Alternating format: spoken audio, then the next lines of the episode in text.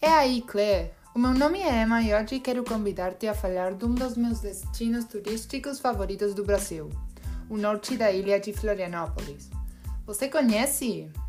Se não, fique tranquilo que ao final do podcast a sua resposta vai ser afirmativa. O norte é um bom lugar para toda pessoa apaixonada pela praia, já que tem três ilhas que o visitante pode escolher. Pessoalmente, eu gosto das que ficam no norte mesmo, uma tríada conformada pelas praias Brava, Lagoinha e Ponta das Canas. Se tivesse que escolher, seria a Brava, já que é a melhor das três. E sempre tem boa música e adoráveis botecos com comida gostosa. Além do espetáculo surfista, obviamente. E agora, a parte mais importante. Imagine que você acaba de passar todo o dia na Brava, desfrutando da praia, o calor, capaz um par de bebidas e você se acha com vontade de curtir a vida noturna.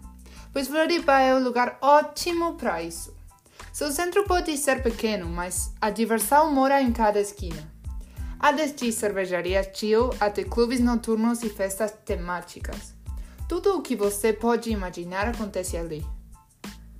E se tudo isto não é suficiente para que você queira visitar a ilha, vou dizer algumas outras atividades turísticas disponíveis, como viagens de lancha, trilhas, trilhas de bici, surf, mergulho e até parapente. E agora, tem vontade de visitar?